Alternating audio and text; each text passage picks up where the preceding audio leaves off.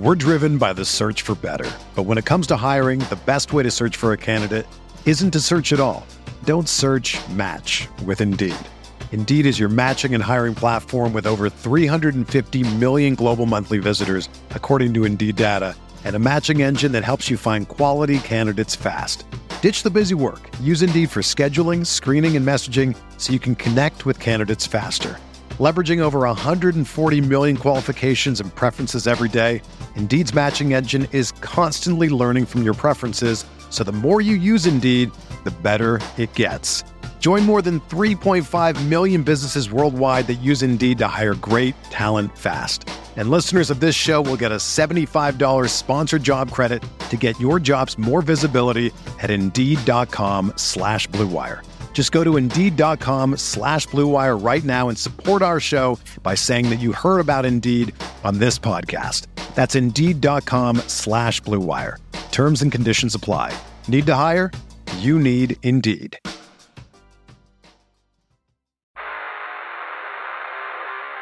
You don't want it. You don't need it, but you're going to get it anyway. The Kevin Sheehan Show. Here's Kevin.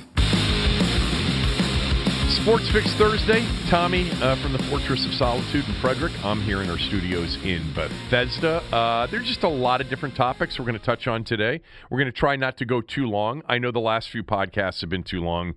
We are working on that. Thanks for all of the advice. Uh, Tennessee Pittsburgh is now, uh, as we start to record this podcast, officially canceled this weekend. They had postponed it until Monday night or Tuesday night. They're passing on that idea as more Tennessee players test positive. When they'll play it, I have no idea. Um, we're going to get to the MLB playoffs, the NBA Finals Game One, uh, the upcoming game against the Ravens for the Washington football team, uh, and today is the 45th anniversary of one of the greatest fights in boxing heavyweight history. We will get to that shortly. I wanted to start with this, Tommy. Um, that um, I played golf yesterday, and I know you don't care about these golf stories, um, but I'm just going to mention something because. But I'm glad to. I'm glad to that you're out enjoying yourself. Yeah, I'm out enjoying. I'm glad myself. to hear that. Yeah, CJ, Yeah. CJ, Danny Frank, our good friend who is from here, lives in New York, works for um, Citi, and and he has been such a great friend um, uh, over the years. Uh, and Danny set it up. For He's us. he's your good friend. I might want to point out. Yeah, I. I I don't know the guy from Adam. No, you don't. But if you, he likes you. I can tell you that he enjoys the podcast. He listens to the podcast all the time. Um, uh, but you know the things that he helps people with. You know, he's sort of a fixer in many ways. he's sort of like the wolf from Pulp Fiction. Um, and, uh, you know, he, he gets things. You know, he, Yeah. he's red. He, he he's red. And, um, uh, of course, uh, from uh, our favorite uh, movie, um, which I'm going blank on now that I've only seen a hundred times, played by Morgan Freeman. Um, uh, Red and Andy Dufresne. Shawshank Redemption. Uh, Shawshank Redemption. Thank you, Tommy. Boy, I need to sleep more. Because Red was a guy, as Andy Dufresne said, Red gets things. He's a guy, Red said it. He said, I'm a guy that just gets things. Danny's a guy that gets things. He's a guy that fixes things. And um, you don't, you know, the- when it comes to, you know, a golf venue or going to the Masters, which Danny helped me out with a few years ago. Um, I don't think that you're a big theater person, or, or well, you are a big concert goer. Danny can help you out with some tickets if we ever get back to live performing uh, concerts. if we ever have concerts. Yeah, but Danny's a he's one of my favorite people, and we played at Caves Valley yesterday um, in Owings Mills uh, up in Baltimore, and it's one of the truly great venues, golf venues. Uh, you know, in America, certainly one of the top places on the East Coast. It's a beautiful place. They're going to play the BMW Championship, part of the FedEx Cup, FedEx Cup next August there.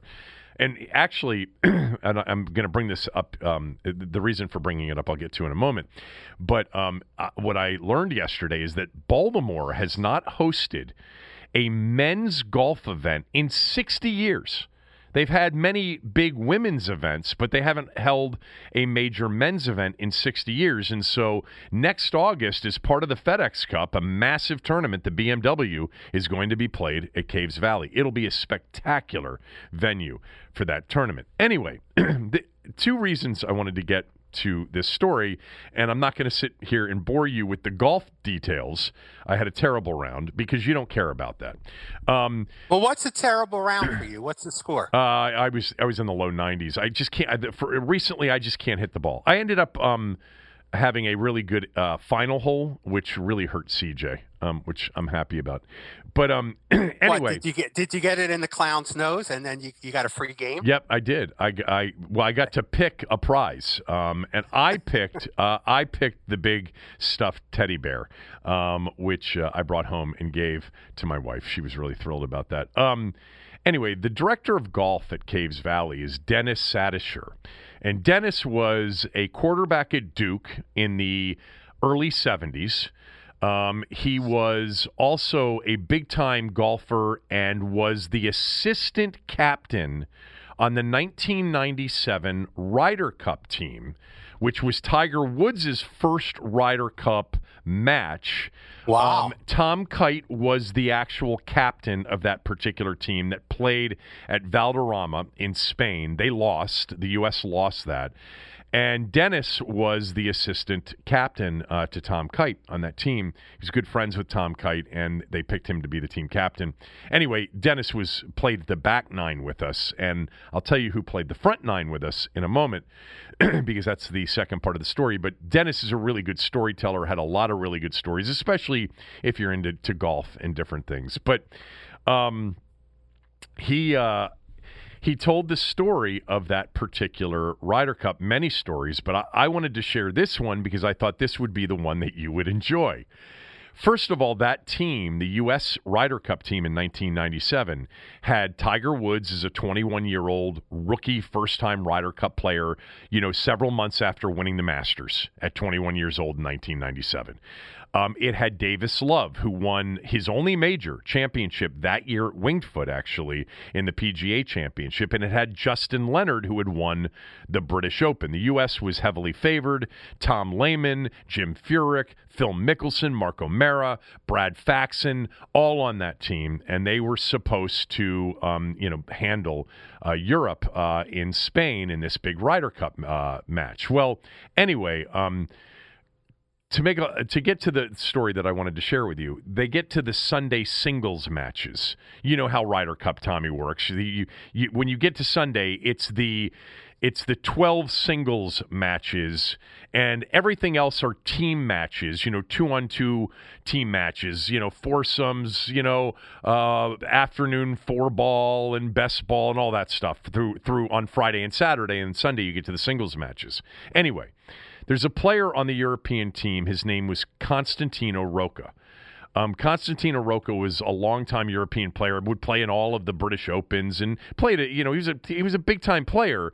Um, but uh, Dennis was telling us the story. He's matched up against Tiger Woods in the singles match on the final day. This is Tiger Woods' first singles match. Tiger's the Masters champion. He's a you know he's a big star already. And Constantino Rocca comes to the first tee. As Dennis said, I'm not sure if he was hungover or still hammered, but it had been a long night for old Constantino.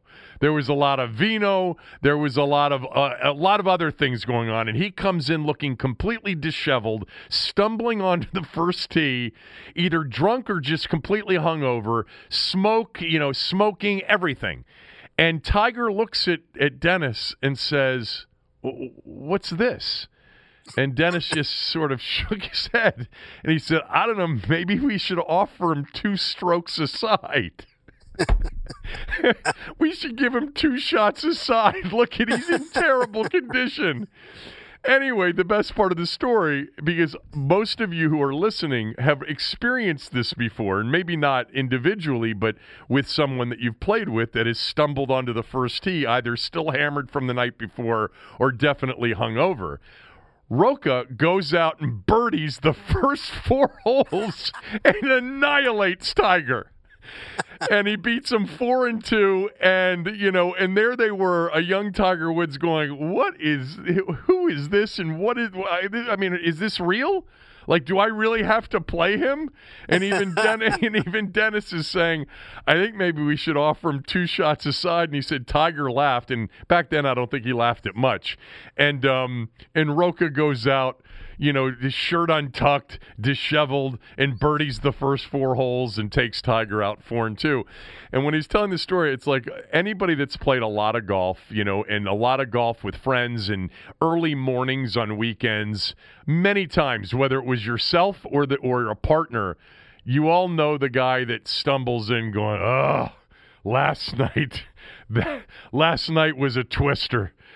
Wow, I don't know how I made it here, you know. And then all of a sudden, then he goes out and shoots 77, you know, a really good round, um, and and takes your money. So I thought that was a funny story. Anyway, the second part of the. Um, reason I brought up Caves Valley. Well, first of all, it's a gorgeous venue. You know what, Tommy, real quickly?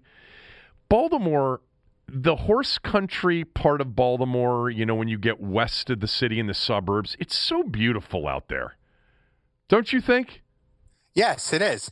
I have a friend who lives up in Harford County in that part where they've got a lot of horse farms. Yeah. Remember this remember the scene in Diner at, at near mm-hmm. the end where where Boogie is is trying to impress the girl who rides horses and and rides his own horse. He meets this girl riding a horse out in the farm uh, yeah. in, in Diner. Yeah, yeah, uh, yeah. That's beautiful country. It, it really, it's beautiful country. Anyway, um, so Dennis, um, who played with us on on the back nine and is seventy years old and hits it further than any of us.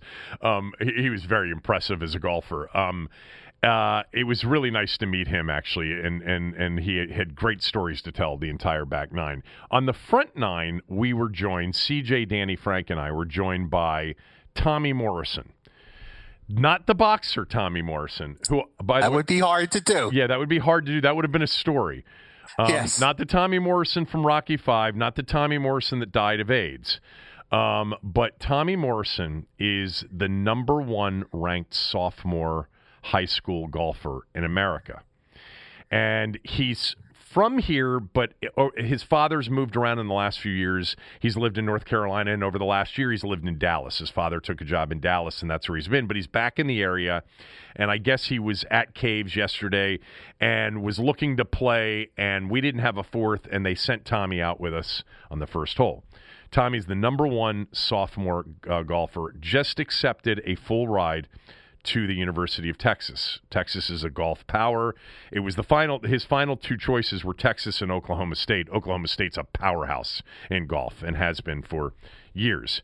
Um, Tommy is every bit of six six. I mean, wow.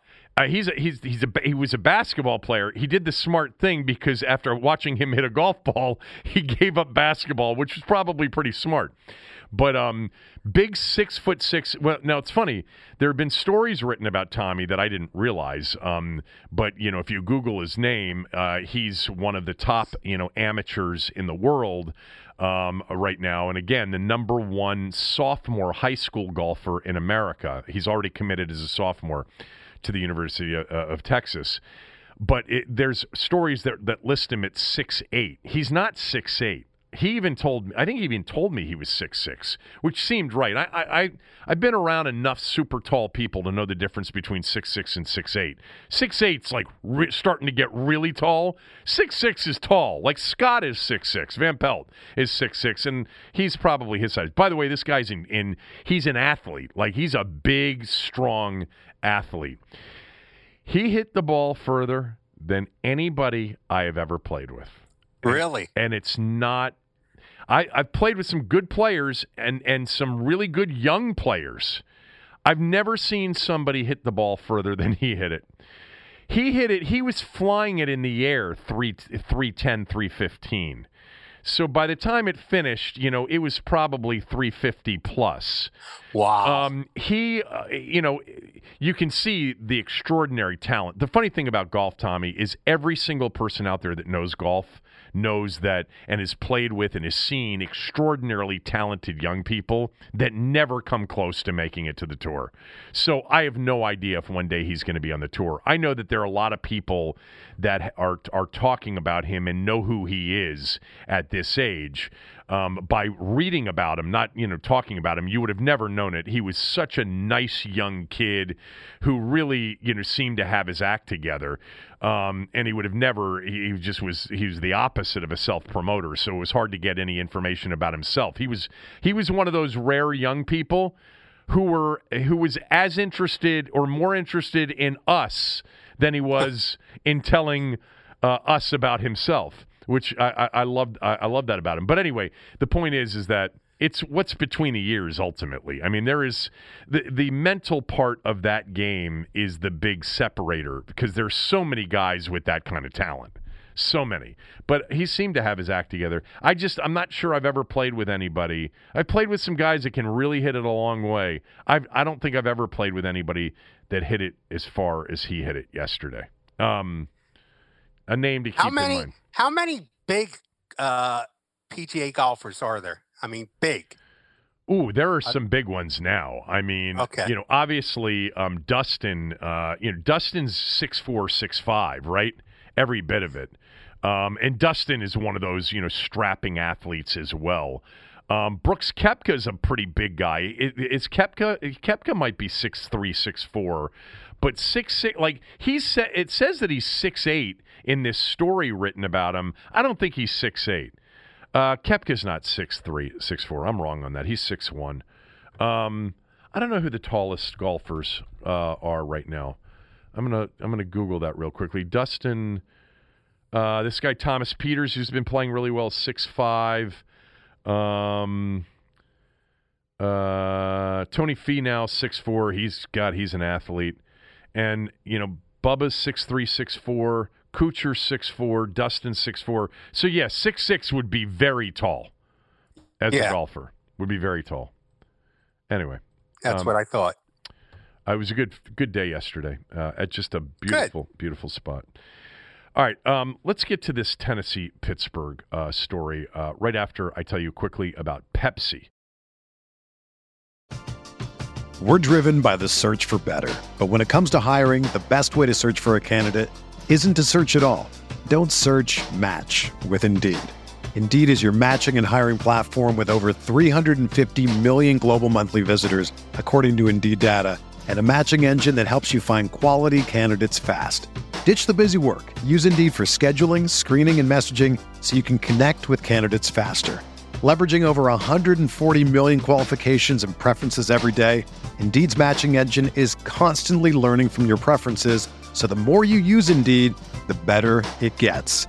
Join more than 3.5 million businesses worldwide that use Indeed to hire great talent fast. And listeners of this show will get a $75 sponsored job credit to get your jobs more visibility at Indeed.com slash BlueWire. Just go to Indeed.com slash BlueWire right now and support our show by saying that you heard about Indeed on this podcast. That's Indeed.com slash BlueWire.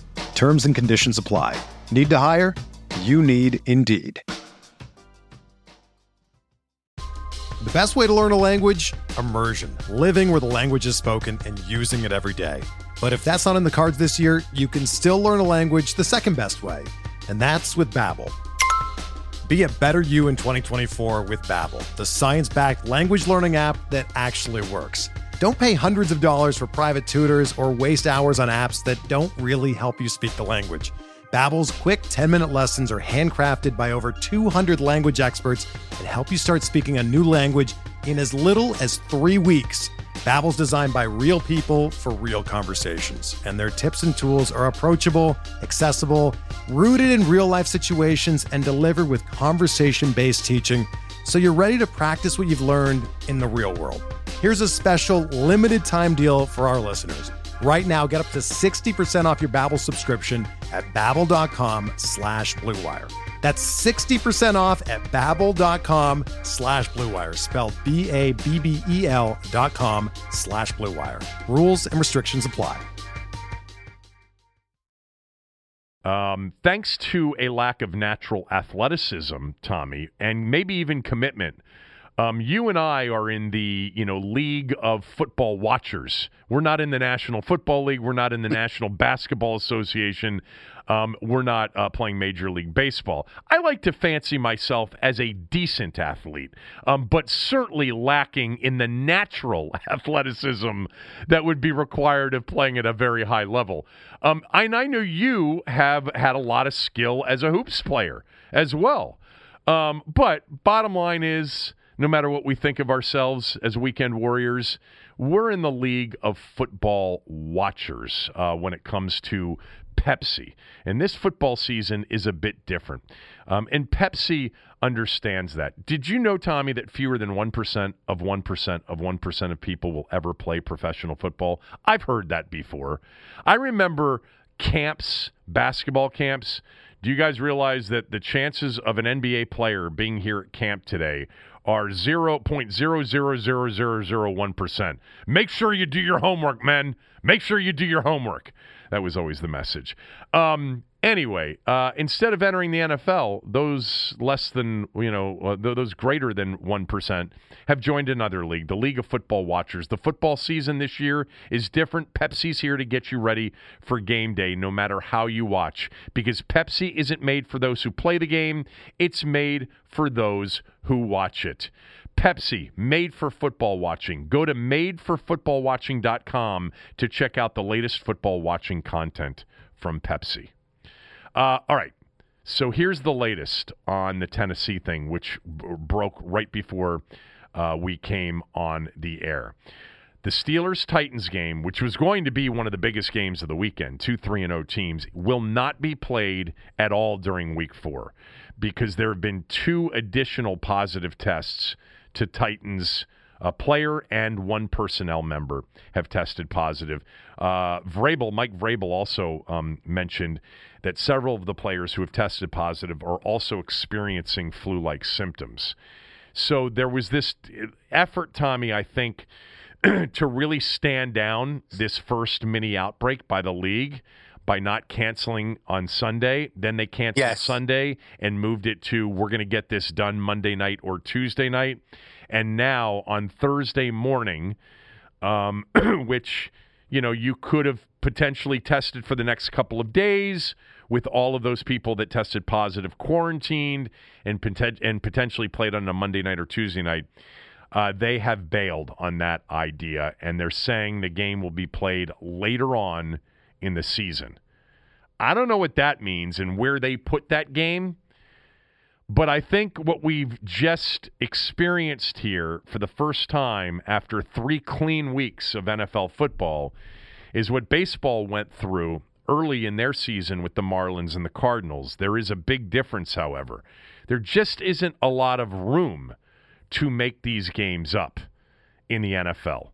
And they're saying later on in the season, without any detail at this point, all you, can you can do it in your you can do it in your own mind, right? If you get five, six, seven, eight, nine of these over the next couple of weeks, more likely than not, you're either going to have to extend the regular season by two weeks and push back the Super Bowl and the playoffs, which I think there is a plan in place for. Uh, apparently, Tampa is a little bit flexible on the Super Bowl date, um, or we are going to get what uh, you know many predicted, which is an unbalanced competitive season where some teams don't play 16 games. There is no way, Tommy. There are 256 regular season games. There is no way if you end up with more than a few of these mini outbreaks that you're going to be able to play all 256 games. No chance. But they're going to they're going to move on no matter what. I mean, it would have to be I mean, I mean, no matter how unfair and how unbalanced uh, records and, and schedules may wind up, the NFL is not folding up shop. I mean, it would have to be uh, it would have to be like a church-like outbreak for the for the uh, for the NFL to fold up shop. Here's the difference between what had what baseball went through. It's the time of year. This was the whole point of what I said the NFL would be facing in October and November a time of year where people get sick normally. you know, un, under normal conditions. The time of year where supposedly, and we haven't seen, we don't even know if we've seen a second surge yet because we really haven't gone through the first surge, actually. Uh, you know, we're not finished with that.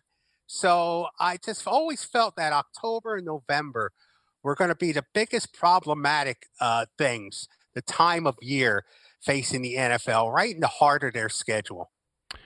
Well, you're right about the first thing that you said, which is they're not going to shut it down unless, I mean, my feeling all, all along um, is that uh, my feeling all along was it would take a real serious illness. And I used what you had always suggested because I think it made sense, which is even if the league and the teams were intent on moving forward past a death, a serious illness and or death, it would be the players that might put a halt to it um, because of their concerns and their associated anxiety. Um, as long as nobody gets sick or seriously ill, this season's going to continue to be played. I mean, as long as there are games to put in each of the television windows, even if you're short four games a week or two games a week, and uh, even if you end up with you know some teams playing 16, some playing 15, and some playing 14 or 13, they're going to move forward through this. They're not. They're not slowing down. It's it's going to take serious illness and or death to shut it down. Now, uh, I mean, I'm talking about permanently for the year. Like they'll bail on it. There's just no way they're going to bail on it absent of real serious sickness.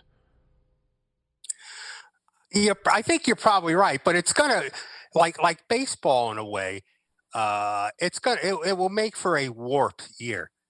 I mean, uh, uh, uh, uh, you know, it'll be the kind of thing where it'll it'll be the kind of season that not an asterisk because that that that's too benign. Uh, you know, people will remember it as, as a warped season. I think people will remember the baseball season as a warped year, not a not normal year, not not what not what they wanted to see. And I think if you have a team play 14 games uh, that's competing for a playoff spot and loses out, I mean, how are they going to fix that?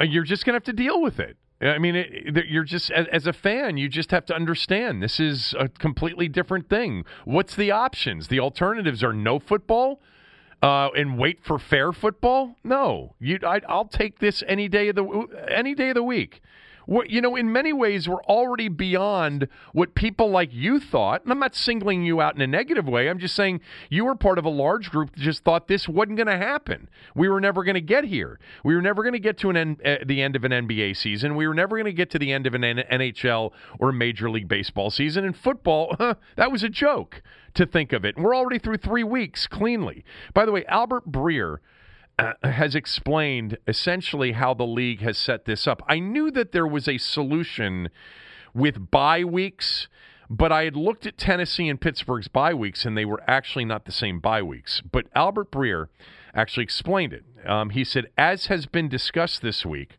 the schedule allows for a fix. The Titans' bye week is week seven. The Steelers' bye week is week eight. The Steelers and Ravens play week seven. The Ravens have a week eight bye. So you can move the Steelers Ravens to week eight and slide the Titans Steelers into week seven. So that's how it will get solved. that's ex- that that is the solution, and I would I would imagine the league's going to announce um, Steelers Titans uh, in week seven within a day. I, I would imagine that that would be the answer. That, that, that makes total sense.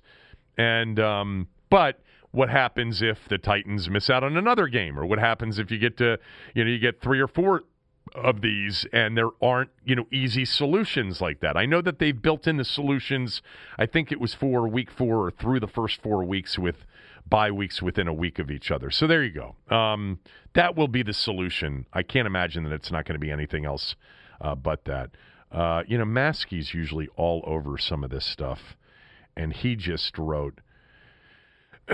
you know what? None of the players' names have been uh, reported. Am I right about that? I'm pretty sure I'm right about that. I, I have not seen anything anywhere in terms of the players' names. Yeah, because um, it doesn't matter anymore. But uh, if they had tried to play this game on a Monday night or, or Tuesday night, at some point we were going to find out who the players were. And if it was Derrick Henry and Ryan Tannehill and Jeffrey Simmons and you know and and uh, and and and AJ Brown, I mean, you you, you were going to have a big line movement. I mean, it was going to be because the line really hadn't changed much. Anyway, there there you go. You know what? You know what hit me?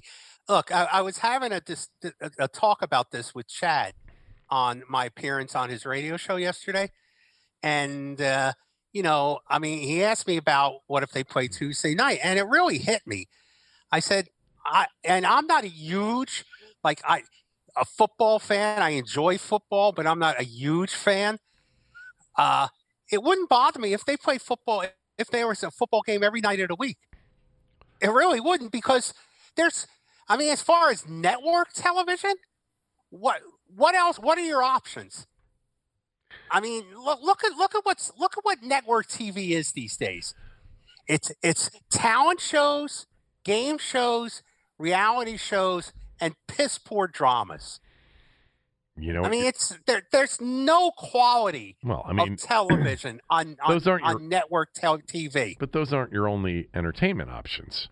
I know that you have cable, you have streaming, but but but I'm talking about putting NFL football on network TV more than just Monday and Thursday night. Yeah. I'd be fine with that. I think most of the country would be fine with that because what they what they usually watch if they confine themselves to network TV is crap. Well, it's funny that you mention that. I don't think I've told you this this week. Guess what show I started to watch over last weekend?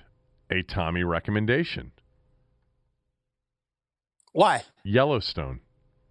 Really? Uh huh. I wa- I've watched the first three episodes, and it's I, I I'll be honest with you. First episode, I'm going through this. I'm like, man, this is long and this is dragging. Um, but as I've gotten through the third episode, it's good. It's really good. You know, it's not good, but I mean, it's not a good show. I don't think. I thought but, you. I did. I thought you recommended it to me that no, you liked I, it. I like it. I, I uh, look. There's lots of things that I like that I recognize that aren't very good. You know. Are you saying and, it's mean, not good because it's not well acted? It's it's just not well acted. The I agree with absurd. that. You know, it's it's it's like the Corleones moved to Montana. I know it is a little bit. I mean, there are bodies dropping everywhere. Yeah. I mean, nobody they can't kill that many people in Montana on a regular basis. Yeah, I that can't happen. I'm enjoying it. Okay, I am enjoying yeah, I it. enjoy I enjoy I, it tremendously. And I'm going to continue. But but to your point, and it, it's actually I didn't think of it this way. If I really become like addicted to a show, I just keep going. And I did stop after episode three this weekend, and I had opportunities to get to episode four pretty quickly, um, and and didn't. But I, I'm enjoying it. Like it, it, it's getting it's getting good. It's getting better. But I think you have a really good point. I, I think there have been a couple times where I'm like ah, like um uh, uh, the, the woman who plays Beth, you know, um, uh, John Dutton's daughter, who is, you know, she was quite the, quite. She's she would be your golf partner. Uh, early in the morning, who yes, would who would roll in with cigarette out of mouth and yes. completely disheveled and hungover. Who is yes. she, by the way? I recognize her. I don't know who she is. You recognize her though. We've seen her in other things. Not really. I don't recognize. No, her. I've seen no. her in something else. I can't remember who it is. I'm looking it up right now because I don't even know her name. Her name is Kelly Reilly. Kelly. I don't know Reilly. her from Adam. Let's see what she's been in and where we would have seen her. Now, my favorite character on the show is Rip. Oh, definitely.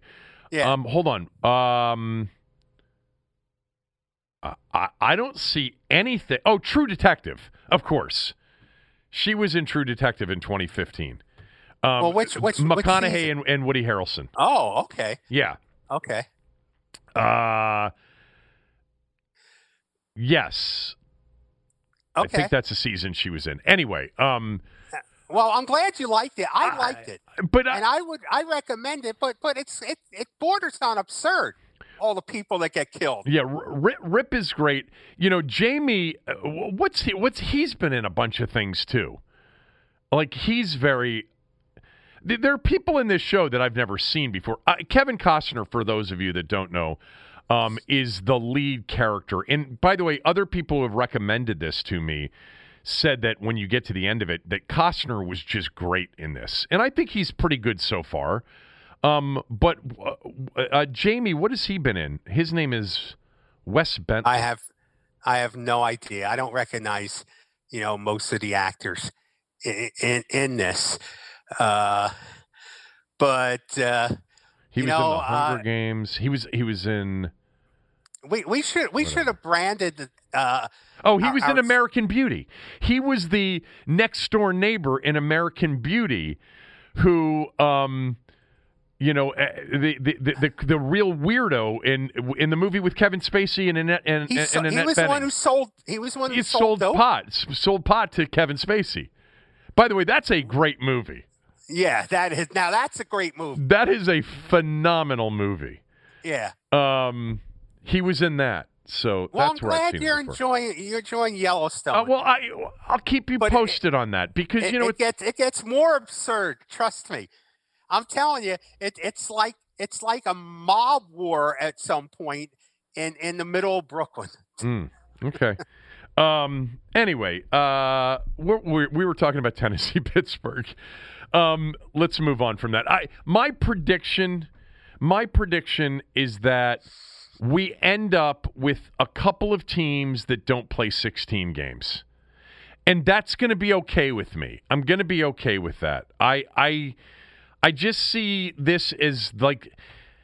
I mean, look, with Miami and the Cardinals, it never really blew into a league-wide thing. It's the, the the, the league. This has to be a wake-up call, obviously, for the league. And I don't know if the Titans could have done anything differently to have prevented this. But this is one of those things where it's like, look, if we're gonna play 16 games, you know, times 17 weeks, uh, the 16 uh, games times 32 teams. If we're going to play all of these games, you guys have to leave the facility, go home, and be wearing masks and socially distancing at all times. I mean, it's going to be incumbent upon the teams. Baseball didn't have, it didn't lead to something greater. Maybe you're right. Maybe it's going to be the time of the year that gets them. Yeah. Meanwhile, Washington doesn't have those problems. They've got bigger problems. What is, what is what are Washington's biggest problems? Well, the biggest problem is they're playing Lamar Jackson. Yeah, they are playing Lamar, Lamar Jackson. There, there's more to, to the Washington football team um, that we can get to. I, I did want to just mention real quickly the, the NBA Finals game one last night. Um, Why? because well, because I'm interested in this. I know you're not. I don't know why you're not. Um, because you're about you, you like basketball, but anyway, that's fine. Um, I was hoping that the Heat would be competitive. I picked the Lakers, I think, in five on the radio show. I don't know if I mentioned that on the podcast yesterday. I might not have. I picked the Lakers in five on the radio show, but I was really hopeful that the Heat could keep it competitive. I really like their team and watching their team. They're very well coached. Spoelstra's outstanding. They have uh, some really good players, some really good competitors and Jimmy Butler and Adebayo and Goran Dragic and and all of them. I, I like I like their team, but man, Tommy, last night was the varsity against not the JV team, the freshman team. Um, the Lakers were so dominant and so overpowering, and the Miami Heat had some injured players, um, but I don't even think the injured players were going to matter. I, last night's game was like this could be so short, and I, I that'll be fine. Whatever. Um, Miami, no one expected them to be here, but this was not what you would think of in terms of a true NBA Finals game. And and, and it, I, I don't know that the last time I felt in watching one game of a series that it was so obvious that one team was so much better. And LeBron, I'm not a big LeBron fan in terms of just personally. I, I just think there's a phoniness to him that I've just never really um, liked. But my God, at 38 years old, LeBron just, or 35, 36 years old, whatever it is, LeBron just keeps getting better. it's really physically better too. Like there's no physical deterioration. He's just so good. And Anthony Davis is a star. He's a top five player in the league. He's not the best player in the league. Those are those of you that are saying that after last night's game. And to see, you know, r- you know, playoff Rajon Rondo, who's just brilliant, and even Dwight frickin' Howard. I mean, has come alive for this team. Um, I just my takeaway after game one is that if Miami wins a game, that would be almost a miracle. Uh, the Lakers are going to win this thing. LeBron is going to get another title, um, and uh, I would be shocked if he doesn't. It was it was a beatdown. Uh, you can't you can't let them get out on the break. They're like the old Lakers on the fast break. It's a show when they get uh, up and down the floor. Um, you didn't watch any of it, right? No, I didn't watch any of it, but I have I have over the last couple of years uh, come to a newfound respect for LeBron James, not just as a basketball player but uh, as uh, as a responsible athlete and and recognize uh, really what he has done over his career. I've, I've found I have a newfound respect for for for him.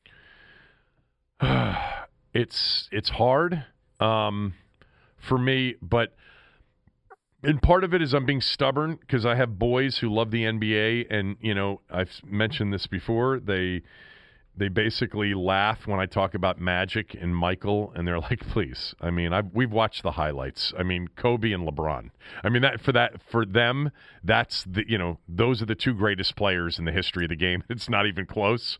And right. and the LeBron conversation is the one that irks me because I I loved Kobe as a player, um, but I just don't love LeBron James. But his his his IQ, uh, basketball IQ's never been in question. He's always been, you know, more magic than Michael, as we've described over the years in terms of how he makes everybody better. That's always been true.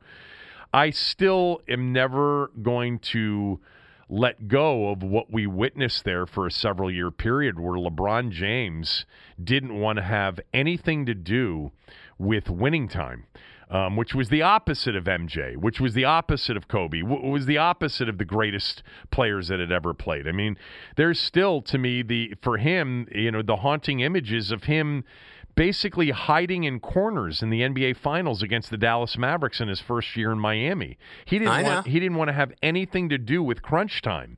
Um, and you know there were those series against Orlando when he was in Cleveland or Boston when he was in Cleveland. And I had Legler on the radio show this morning, and Legler totally nailed it. And I've I've referred to this game as well. The game that changed it all for LeBron was when they were on the verge of being eliminated for a second consecutive season in Miami and they um, they were down three games to two uh, to uh, the Celtics, and they had to go to Boston to stay alive in a game six.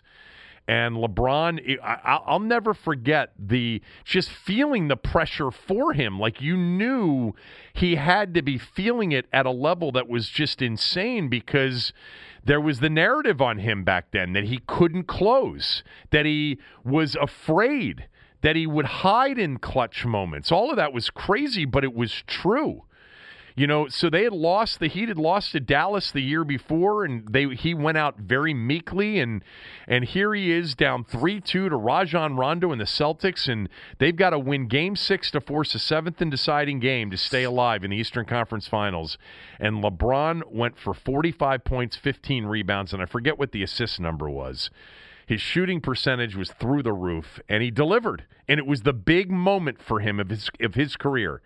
Legler said it this morning. He's like, that turned around his career, turned around the narrative. It got him going, and it got him to the point where he believed and he could function under pressure. Um, Legler described LeBron pre that game as a guy whose motor skills and memory skills failed him and he uh, especially as a shooter which was 100% right and such a great observation because the tightness and the, the pressure got to his shooting mechanics. And the only way he could score in those moments were layups or dunks. I remember him being fearful of going to the free throw line. Like he didn't want to be anywhere near the free throw line in a clutch moment. And i think one of the more interesting parts of lebron's career is how you know that was eight years ago and since then he's been a magnificent closer you know, and and he hasn't won all of the championships that he's had a chance to win. But on a couple of those Cleveland teams, he didn't have any support. You know, Timothy Mozgov and Iman Shumpert and and Matt Dellavedova. You know, the year that they didn't have Kyrie Irving, and then the year they did have Kyrie Irving, they probably would not have won that series I don't think that they would have won that series had you not had a very controversial ejection and then suspension of Draymond Green in Game Five. But LeBron delivered in that series. Uh, he's he's certainly in the top two or three of greatest of all time. I'm just not ready to put him at number one yet. I don't know if I'll ever be there.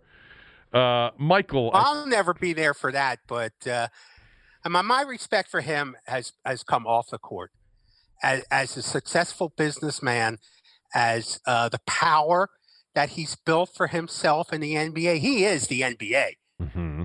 I mean, more than any other athlete, more than MJ, even mm-hmm. when he was in the NBA. LeBron runs the league, uh, and uh, and the work he's done in, in, in, charities and speaking out on, on, on social justice issues.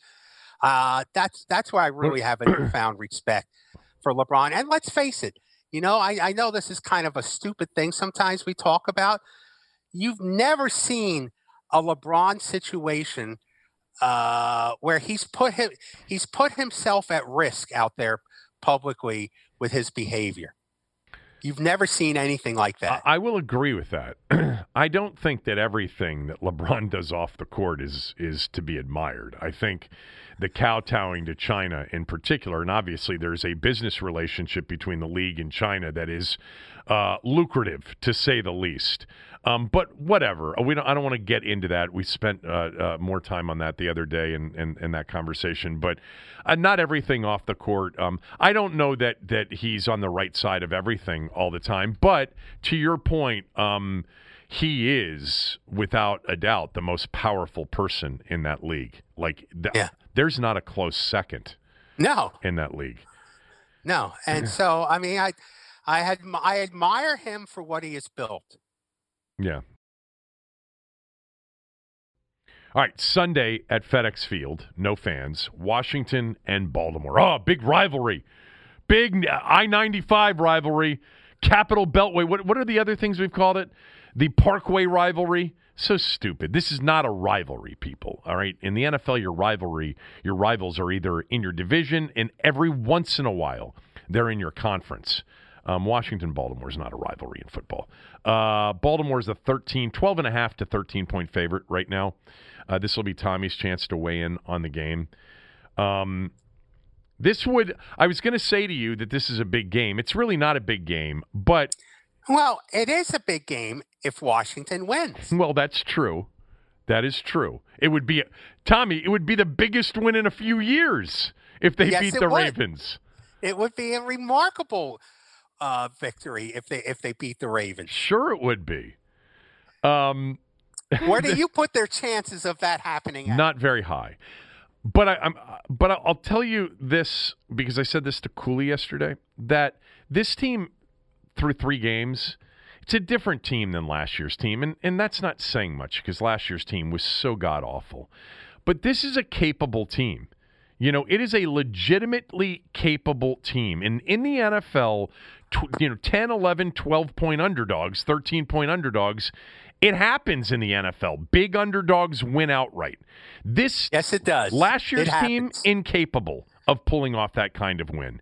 This year's team capable of pulling it off. I don't know if they can do it against Baltimore. Maybe next week against the Rams, where they'll be a double digit, you know, underdog. If they win one of these next two games, the whole idea of Ron, you know, and the 2014 Carolina Panthers that were 3 8 and 1 that he got back to 7 8 and 1 where we believe that he woke up Monday morning and had this um, th- this epiphany that oh my god this season actually is a season that we could compete in uh, Cooley suggested that he woke up Monday morning, not only looked at the offensive film, but more importantly, looked at the defensive film and said, Man, my defense is pretty good.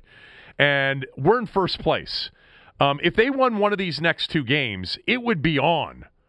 And I hope personally, if they win one of the next two, that Dwayne has a part, a, a, big contribution in it. I don't know if that'll be true, but I hope it's true because if it isn't true, then and he's almost preventing it, um, uh, then uh, we might be in for uh, a QB change sooner rather than later. I you don't think they have a chance Sunday, do you? No, I don't. But I, I agree with your description that they're capable of doing. They'd be more capable if Chase Young was in the lineup. Right. Uh, you know, that's and and Matt Ioannidis. I mean, that's going to really hurt them defensively. I mean, they, they, they, can make up. It's not like they'll be they'll be rendered helpless without those two guys, but you could make the case those are their two best defensive players. Yeah, well, definitely the first one. I, I don't think there's yeah. any doubt that, that Young is is their best defensive player, but they have they have a lot of good defensive players. I know they do. I, that's what I mean. It doesn't render them helpless, but uh, it certainly would give them a better chance of, of pulling off the upset if they were at their best def- defensively. Uh, you know, it's hard to believe that all of a sudden Ron Rivera woke up and decided his team had a chance to win. So what you're saying is we're going to see a different timeout uh, strategy from now on, right? Um. Yes. Yes, I believe that. I, I believe that this Sunday, I, I said this to Cooley. If they're down 23 to 14 with three minutes to go and they're and Baltimore runs a play that sets up a third nine, they'll use a timeout this, this week. That, that well, it, I, if they do, it has nothing to do with Ron Rivera waking up and deciding his team is competitive. this is absurd. Why? I mean, because he would have the coach would have to be an idiot to all of a sudden decide, "Wow, I, my team has a chance to win." He should have known his team from the get go, even in a shortened uh, training camp. He's not an idiot. He didn't just wake up and have an epiphany. You know, uh, if if he sounded like in that interview with JP. If he changes his timeout philosophy, it's because of, of of this because it's become an issue. It's because it's become a story. It's because people are talking about oh. I disagree with that. I think he has already made it very clear that there is a stubbornness to him um, where I mean we've seen it two weeks in a row where he is convinced he's right and he's not going to give in to appease, as he said it, uh, the naysayers or the critics. I think. What if those critics are in the locker room? The players, I Good. guarantee you, are having the same conversation that we are about the timeouts. They've been asked about the timeouts. I think it was Dwayne who said, I'm not the coach. I think he could be just as obstinate and bullheaded in that locker room and with coaches as he could be with the media. I, I disagree with you on that. I what I heard is somebody that was really really dug in. Now, what would change that? I've got another theory on what could change that. Are you ready for this one? That not only did he wake up on Monday and watch the tape of the game, which revealed a defense for a third straight week that was actually pretty good despite the, the final score that revealed a a standings in the NFC East where his team had lost two games in a row was but was in first place, and it reminded him of the 2014 season. But that after watching Dwayne against Cleveland, essentially single handedly cost them the game. Yeah. He's he's gone from the long game, which by the way is all about in, um, this is a theory, is mostly about the quarterback. To, I've made my decision on the quarterback. And he, we are going to try to win games, and I'm going to give him another week or two to tr- to, to to bounce back from this. But we're going to try to win games, and if it if he ends up being the problem in trying to win a game, one or two more weeks, then we're going to make the change. So the whole mindset has gone from long game to yes, we're in the midst of this long game culture change, but now um, we're going to try to win games. And when he calls the timeouts against Baltimore, he's going to say, look, you know, last week was one of those moments for me where uh, you know I realized we've got a chance this year. We're you know I didn't expect oh, it. I didn't expect I the division. Hope he's smarter than that. I didn't expect the division to be where it is. And you know, it, it's kind of like the, the guy with the light bulb over his head in the cartoon, It- saying, "Wow, we have a chance to win." I mean, all you had to see, oh, when they beat Philly, that told you what you needed to know. Pretty much that first week of the NFL told you what you needed to know about the NFC East. I mean, I just don't know. I mean, if he all of a sudden had an epiphany and he's not as smart as I thought he was. uh, That said, you know, uh, I think you know Sunday's just going to be an absolute train wreck. I just think it's going to be a beatdown, a train wreck. Uh, it will be uh, a loss of epic proportions. Right. What's the um what's the uh um the Warner Brothers cartoon uh character Elmer Fudd. Elmer it- like there if there's the, the the old light bulb that comes on above Elmer Fudd. Hmm. Wait a minute. We could win this division. Timeout. Timeout. Time and he You starts he starts calling him in the first quarter because he's so excited. Uh, you notice Chase Young managed to get hurt, even though Ron still had all his time out. Uh, the whole the whole thing's infuriating. I I mean, it, it's just it's there's no, we've we've talked about it so much. I don't want to talk about it anymore. Like it's just Okay, there's me- nothing put that's that makes sense about anything that he did. So me ev- I think most people. By the way, real quickly, those that don't understand that. You're not invited to this conversation because you just don't know what we're talking about. Anybody that says, no, no, no, no, oh, you're- you're going to question Rivera on this, yeah, we all are. All of us that know just a little bit uh, know enough that that a it was dumb to do. B the explanation made no sense. And for those of you trying to explain it yourselves, I've read some of them, and they're dumber than his explanation. Uh, Look, go I can Tom. guarantee you they're talking about this in the locker room after games among the players. They absolutely are. Let me put a theory to you here about Dwayne, Yeah. uh, real quick. yeah. Uh, do you think he misses Adrian Peterson? Now, I know they had they ran the ball pretty well at times. They had 105 yards rushing, I think, in the game, and Gibson shows flashes of, of brilliance. But Adrian Peterson uh, is a security blanket kind of running back. He was for Alex Smith, and he was, you know, he was for Dwayne at times last year. And he, he's averaging over, I think, almost five yards a Yeah, carry he's, he's playing Run- really well in Detroit. Yeah. running the ball in Detroit. And do you think that not having him back there uh, it hurts Dwayne? No, I, I because first of all, um, no, I don't. I actually think their backs have been very impressive.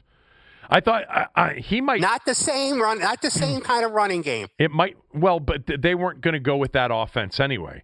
Um, I, I I don't look you you now this is different. You could make the argument that going back to something much more conservative, a run first offense with Dwayne booting and play actioning, and that worked at times last year, and he was much more of a game managing kind of quarterback. You could argue that with this defense, it might be the perfect year for that kind of offense, but that's not what Scott Turner's doing. And I like what Scott Turner's doing. I think he's actually really um, been impressive here, especially against Cleveland. Um, I thought you were going to say when you brought up Adrian Peterson, does he miss Adrian Peterson like as a guy that remember was tough on him, but then was a big public supporter of him No, I, I, I don't put much stock in that. I mean, on the field more. Um, no, I don't think so. I don't think so. I mean, that, that's crazy to say that they don't miss a guy, you know, Hall of Famer who's still playing well. I, I, there's something else with Dwayne I want to bring up. So Dwayne held his Wednesday Wednesday press conference yesterday, and it was a big one because it was off clearly the worst starting game of his career, one in which there was no debate that Dwayne cost them the game.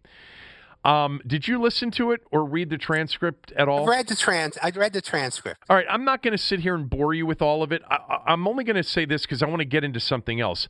I actually thought he did very well, and I I thought he did well too. I thought he's he's shown a maturity in handling things this year publicly that he didn't have last year, Um, I thought he handled it very well. yeah, th- there are some things in there that some of you tweeted me about where he mentions he wants to be a Hall of Fame player, and he mentions you know it's about getting to the playoffs, and you know uh, look, he, he is.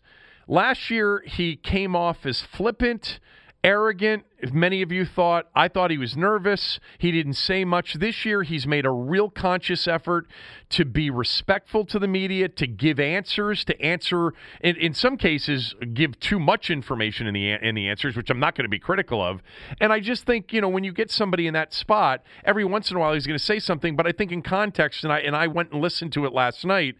I, I thought he was really. I think he's shown signs there of really progressing and maturing. Um, this is what I wanted to get into. You know, all of the discussion about Haskins really starting last week after the Arizona game, but really accelerating this week after four turnovers against Cleveland. Regardless of whether or not you think he's the guy or not. And I would say right now, by the way, I mentioned this on the radio show this morning. I think if you were to poll the fan base, like a, a significant percentage of the fan base, is he the guy or isn't the guy isn't he the guy? I think it's 60 he's not. 40 he is. It might be 70 30 now. It's not split. There's a lean i think among the fans that he's not the guy which you're you might be right. I, I am not ab, uh, there's no way that I, I i would say you're definitely wrong i think it's very much up in the air i'm not sure you know, I'm hopeful and I see some things that I really like, but I'm definitely not sure. But this is what I want why I'm bringing this up. Last year, it was such a dysfunctional situation that he was brought into. And as part of the dysfunction, there were leaks coming out of the organization about Dwayne, real nasty shit about Dwayne last year.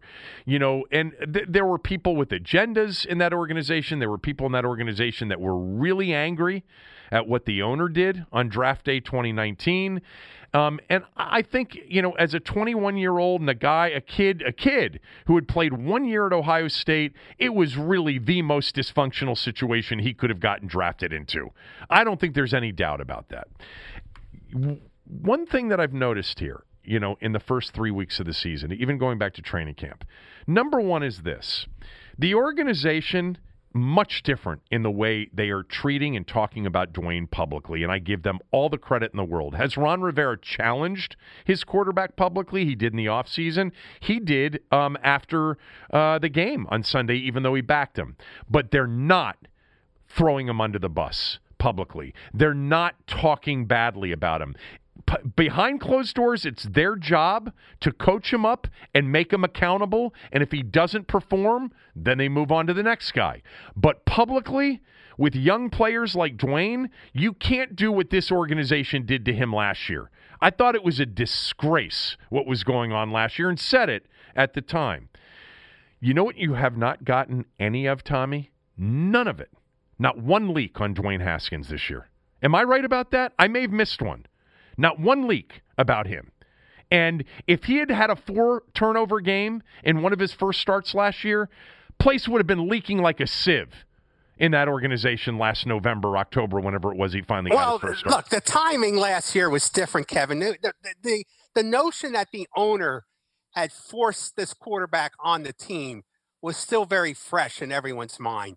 People have, I think a lot of people have gotten over that and said, well, whether the owner forced him or not, he's here, kind of thing. Last year, it was still raw from from the idea that the owner was forcing this quarterback uh, on everybody. I, I think that that's that may have play, that may play into it some some way, shape, and form. But look, this organization very tight-lipped about injuries. We had a player, and I can't remember who it was last week, who said, uh, "If I say that, I'm going to get in trouble." It was about it was an injury wide, situation. The, the, vet, the, veteran wide receiver. Uh, he told uh, reporters this week. Uh, who's, yeah, he told reporters right. who asked him a question about somebody, "Are you going to pay my fine?" Right.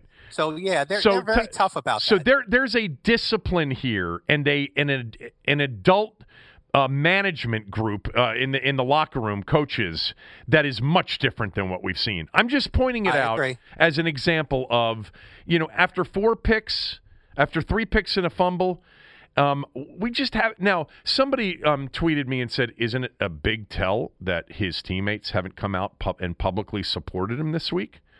Um, I think it's a bigger tell that there haven't been any leaks about him.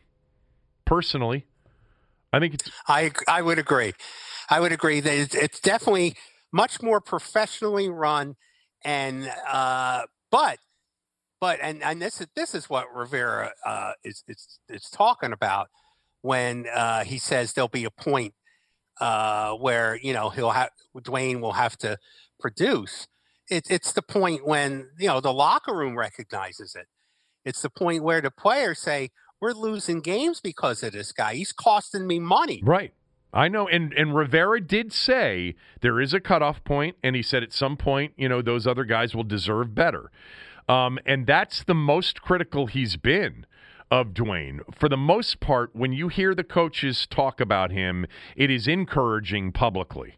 You know, the first thing he said after the game is, "I've got his back. Uh, this is a process, and Dwayne's doing some good things." And today there was, you know, um, we'll see. I mean, it could completely crater and and and the next few weeks could be about oh my god he just cost us another game. We had it was 17 it was 10 to 9 in the fourth quarter against Baltimore and we were already in field goal range and Dwayne took a sack and then threw an interception. Who knows? Uh, and then it could be all over. But I think that this is so much more professional and I think if a change were to come it will come without a lot of buildup and leaking and you know national uh, guys getting the story and and talking about things and writing stories where you can clearly see that Jay Gruden or Bruce Allen had contributed to the story. I think I don't think we're going to get that with this group. I hope I'm right. Unless Dwayne and the owner push back. Yeah, but then you'd get a uh, what? And then and then all of a sudden there's the the, the fight between yeah. coaching staff yeah. and owner again. Yep. Okay. Well, uh, you know, the last time they beat Baltimore uh, at FedEx Field was the 2012 season, and that was that, that was when RG three got hurt. It's the game that really changed everything. Um, they they won that game, and then the following yeah. week was the Cleveland game, and that game is um, you know, it's one of those games that, you know, would be completely forgotten if it had not been for RG3 uh, out there two hours before game time running wind sprints and telling the owner he's ready to go. And then the owner going to the coaching staff saying, uh, Griffin's going to play. He's ready to go. And Mike looking at Dan like he had four eyes and saying, I know he's not. the doctor said he's not playing. Um, and he didn't practice this week. Will you ever forget that unbelievable RG3 press conference after the Cleveland game, a game after, he didn't yeah. play. He didn't play the game. He and held his own press conference. Up, the owner came up to him yeah. after the game, not Cousins. Walked right by Kirk Cousins, went right up yeah. to RG3. I, I mean, this is uh, the 2012 season and the 2013 leading into 2013 off season. There will be when the 30 for 30 is done – that's going to be the best part. Just the best part. All of the stories that we've heard, and we've shared a bunch of them. But, you know, everybody remembers Griffin holding his own press conference after a game that he didn't play in. We should have known right then and there. This is not, this is weird. This is strange. Yeah. Um, but then, uh, oh man, uh, but that they won that game. You know what? They've won their last two against the Ravens. They beat the Ravens in 2016 in Baltimore. So um, the big rivalry between Baltimore and Washington uh, has been owned by Washington recently. Owned by them. uh, Crowder had that big punt return uh, in that game a few years ago. There were a couple wacky plays in that game, if I recall. All right. Um, want to get your. Let me give you a score. Let me give you a score before we go. Okay. Well, I'm, I'm going to let you give me the prediction. We've got one more segment after this. Um, okay. I, I, want you to give me the prediction, and then I want to talk about something that happened 45 years ago tonight, um, right. which we will do to end the show. Um, but before we do that, I want to tell you about my bookie because, by the way, there is a Thursday night game tonight, Tommy. This has got to yeah. be one of the worst Thursday night games oh in history God. this early in the season. I, it's it's and just the only point of watching is to watch Adam Gase's eyes roll around in his head as he coaches perhaps his last game. Yeah, well, Vic Fangio, you know, I don't know how many games he's got left either. Broncos and Jets tonight, uh, two zero oh and three dreadful teams. Uh, both teams decimated by injuries too. My God, Denver's lost half of their team basically. Um, Brett Rypien's going to start tonight. Mark Rypien's nephew is going to get his first start. Uh, the Jets are one point favorites. I don't know that they'll even be close to being favored again um, the rest of the year. But if you want to bet it, go to mybookie.ag. If you don't have a place, or if you have a place, you might as well get a second place. MyBookie.ag, um, I've actually been fooling around in there um, in their online casino recently. Now, uh, to be uh, totally truthful, they've given me the opportunity to fool around in their casino without real money, with just play chips, so to speak. But it's a great, uh, it's a terrific online casino um, that they have. They also have a horse book, um, but their sports book is is the big draw. And as I've mentioned to you many times, um, you just need a place that's reliable and fair. You know you're going to get quality point spreads. You know you're going to get quality pricing. That you're not on a loss going to pay minus 120 or plus on everything. Uh, that it's going to be fair, and that if you win, you're going to get paid. Right now, my bookie's got a $100,000 super contest for just a $10 entry. They're giving away $5,000 in cash prizes every four weeks. You'd be crazy not to invest in uh, mybookie.ag uh, with those kinds of opportunities. But there's another one. If you sign up today at mybookie and use my promo code KevinDC, they will they will give you a 100% dollar for dollar matching of your deposit up to a thousand bucks. All right. So if you open your account with 500 bucks, they'll put another $500 into your account. Uh, you can do that up to a thousand dollars. MyBookie.ag. Use my promo code Kevin DC. All right, Tom. Uh, I do want to talk about what happened 45 years ago tonight, but give me your Ravens Washington prediction. Uh, Ravens 45, Washington 20. wow. Uh, that's a lot of points. Um, yeah. Against that defense. I think the, the most interesting matchup, and we'll do a Washington wins if tomorrow, um, and Cooley will be a part of that. I think it's going to be really interesting to see this Baltimore attack against the Washington defense and the run defense in particular, which I think actually performed well, even though the numbers wouldn't necessarily um, say that they played well against the run Sunday. I think for the most part they did. Uh, I think it's going to be really tough to stop Baltimore. I think their yeah. better chance of a big upset is next week against the Rams. Although, in, on some level, if defensively they can do what Kansas City did, which is maybe hit them a little bit and slow them down, force them into third and longs, that's where Baltimore struggles. You know, the AFC, I, I think I talked about this yesterday or maybe with you on Tuesday. The AFC is more loaded than people think. This is not a, a an absolute lock you know, about the Ravens, you know, being the second best team. I think Tennessee and Pittsburgh and Buffalo are all excellent, and clearly uh, what Belichick is proving in New England. Um, one other quick thing, because I don't think I mentioned this to you. Maybe I did. If I did, just cut me off. You know, NFL scoring through the first two weeks is up by 5.4 points yes. per game. I saw that. So some people are attributing it to fewer penalties being called. I actually wouldn't attribute it to that. Actually, sometimes fewer penalties means a faster game and fewer points. Um, so those that are uh, automatically chalking it up to the reduction in penalties, it's about two less penalties per game than in 2019. I was listening to Aaron Rodgers on Mad Dog Radio on the Pat McAfee show the other day, which also has AJ Hawk, former Rodgers teammate in, in Green Bay. And Aaron Rodgers, who's a weekly guest on that show, said that the biggest advantage for offenses through three weeks is no fans. He said, when you're on the road in places where they've played on the road, Minnesota and New Orleans, where they won Sunday night. It is a massive advantage not to. Well, you saw fans. him. Uh, you you saw him on. If you watch Sunday night, I mean his his hard count and his work. Yeah. At the line of scrimmage. Right.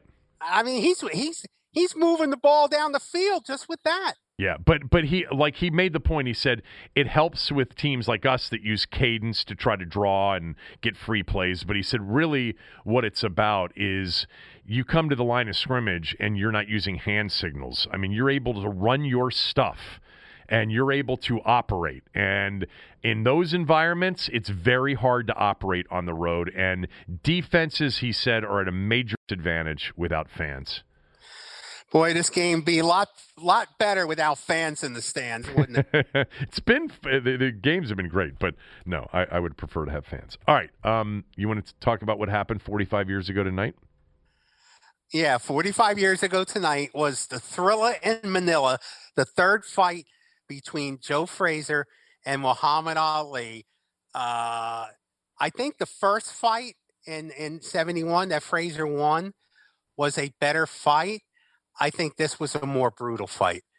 I mean, by '75, both of them, uh, you know, were were had had taken a beating over those last three or four years, uh, and uh, were not the same fighters. But when when they fought each other, they found something in each other, and, and it was a fight that Frazier was winning probably through the tenth round. Uh, and uh, if you've never watched the Thrilla in Manila, I'm sure it, it, look it's it's on YouTube the whole fight. Do yourself a favor and watch it. I, I posted on Facebook and Twitter uh, that I've spent many hours with Eddie Futch uh, Joe Frazier's trainer. Yeah, who threw in the and, towel between rounds 14 and 15. Right. Much to, to Frazier, Frazier's dismay, he did not want to stop.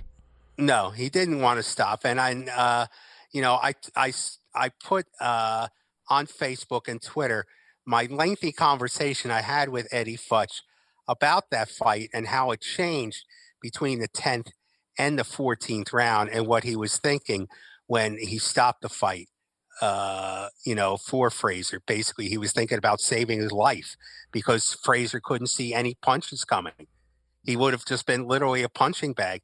The ironic thing is, there were people who worked for Frazier on the other side of the ring, uh, and you know, in Ali's corner, right near Ali's corner, right, who who who said that Ali was ready to quit as That's well, right. and they tried to get uh, Eddie Futch's attention not to not to call not to throw in the towel. Now Ali was going to quit, but they didn't do it in time, uh, and then you know Frazier wound up losing on, on a technical knockout after 14 rounds. It is um, one of I think the most incredible fights to watch, um, and it's available on YouTube, and you know uh, it, it, it's it's it's anywhere you want to get it. It is you, you, I think you called it right. Look, this the, the March 1971 fight is the most anticipated sporting event of the 20th century. Um, I, I, think that's well documented. The build-up for that fight: two undefeated champions, Ali fighting um, after three years of his prime um, against the guy that took his title. In Madison Square Garden, it, it, people that have described it that were there say it's the most electrifying atmosphere they've ever been in in life. Forget sporting events. Um, and that was a great fight that Frazier won, knocked Ali down for the first time in his career in the 14th round, and he won the fight. The fight in Manila, like you said, they're four years older. And the heat, right, Tommy? It was an yes. unbelievable heat in, in in Manila and the the brutality of that fight, the, the just there there's a moment in that fight, and I've watched that fight 20 times. There's a moment in that fight where Ali looks dead on his feet. And I'm talking like the ninth round, tenth round. And then what what's what's amazing about Ali and one of the greatest, you know, attributes of of of this person's life was his resilience and his ability to battle back with a championship heart.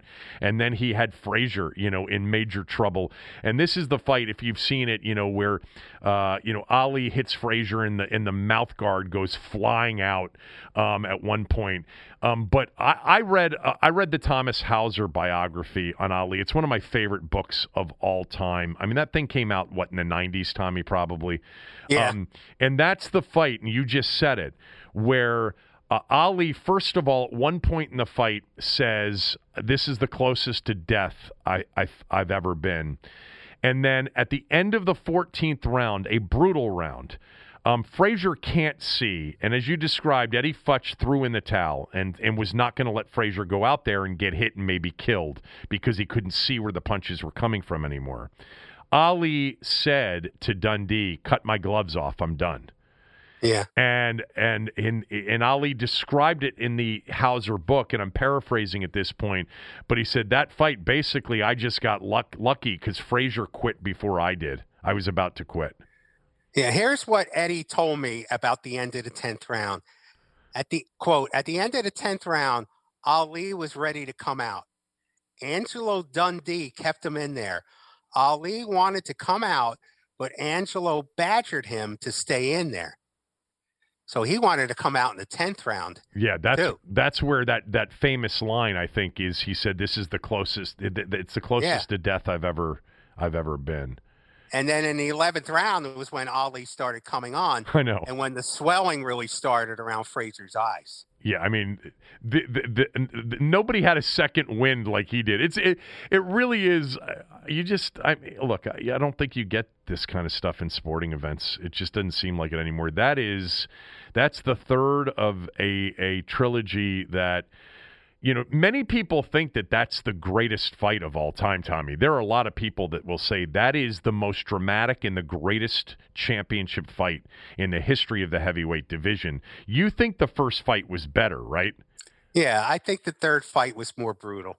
It was, brutal. one, of- you know, one of the most brutal. Uh, but I think you got the best of them in a way. Well, you never got, you didn't get the best of Ali. No, you didn't. because he left he left his three his best three years behind with his with the with the band that kept him from fighting. But uh, yeah, it's I mean, you just this is why you know it's hard for me to get interested in Ty- Tyson Fury and Deontay Wilder. no, I understand. Yeah. You I know, I mean, what, what? I mean, it was the golden age. The '70s was the golden age of heavyweight boxing. Yeah, it was. And then the 80s, I think, was the golden age of the middle divisions. Yes, yes, it was. Um, but that that fight, for those that haven't seen it, do yourself a favor. Sit down one night in front of your computer and dial up the Thrilla in Manila on YouTube um, because it is, you know, it was the third fight, the the forgotten fight, the second fight, which was the rematch to the '71 fight that didn't come until I think th- two or three years later. Tommy. Um, was also considered to be a great fight that Ali won in, in a 12 round decision because Foreman was the champion at that Yeah, point. neither neither neither one of them was champion when they fought the second time. Right. And th- there's a lot of controversy about that fight because uh, Ali Ali did this a lot of his a lot of his later fights, but he really did it in this fight. The rabbit punching and the holding Yeah, behind right. the neck. You know, you watch that second fight, that's all he does. And the referee Tony Perez let him get away with it the entire fight. The entire fight. Who was the referee in the Thrilla in Manila? I, I, I, I might have been it might have been was it It might have been a Filipino. It might have been a Filipino referee, I think. okay. For whatever reason, um, Steele's name is coming to mind, but he was No, it wasn't- in the wasn't 80s. Richard he was more in the 80s, yeah. Yeah, Um, yeah. And I was thinking Zack Clayton, but uh, it might have been a Filipino. unbelievable drama uh, that fight incredible i mean two men who were never most people say this right tommy neither man was the same after that night mentally Absolutely. in terms of their their fun- their functioning uh, their brain functioning it, it was they they got beat to nearly death that night e- to each other i mean that's the thing about boxing. It's the thing about sports in general. Like, there's nothing better when there's greatness, but there's simultaneous greatness, and you get those those rivalries of great. And Frazier and Ali, there's just I don't know. I, I mean, I would say in the annals of sports history, it's a top five rivalry of all time. It was a Filipino. Oh, absolutely, absolutely. I think it's top. I think it's it, it's the greatest rivalry. Uh, Carlos Padilla. Padilla. Uh, Padilla, was from right. the he was, but he was from the Philippines. Okay, yeah, I So can pic- I can picture him right now. Yeah, and Steele was black, Yeah. so I, sh- I should have remembered Yeah. that. Um, all right, uh, watch it, people. If you've never watched it before, it is definitely worth the hour in, uh, of investment, um, and that's how long it took. Um, all right, Tommy, uh, forty-five to twenty. Yes, Oof. forty-five to twenty. Okay. a serious a serious beatdown, mostly generated from the defense inability to stop the the uh, Ra- Ravens offense. Very good. Uh, all right, everybody, back tomorrow with Cooley. We'll do a Football Friday previewing Washington, Baltimore, and the other NFL games. Without the ones like you, who work tirelessly to keep things running, everything would suddenly stop. Hospitals, factories, schools, and power plants, they all depend on you. No matter the weather, emergency, or time of day, you're the ones who get it done. At Grainger, we're here for you with professional grade industrial supplies. count on real time product availability and fast delivery. Call clickgrainger.com or just stop by. Grainger for the ones who get it done.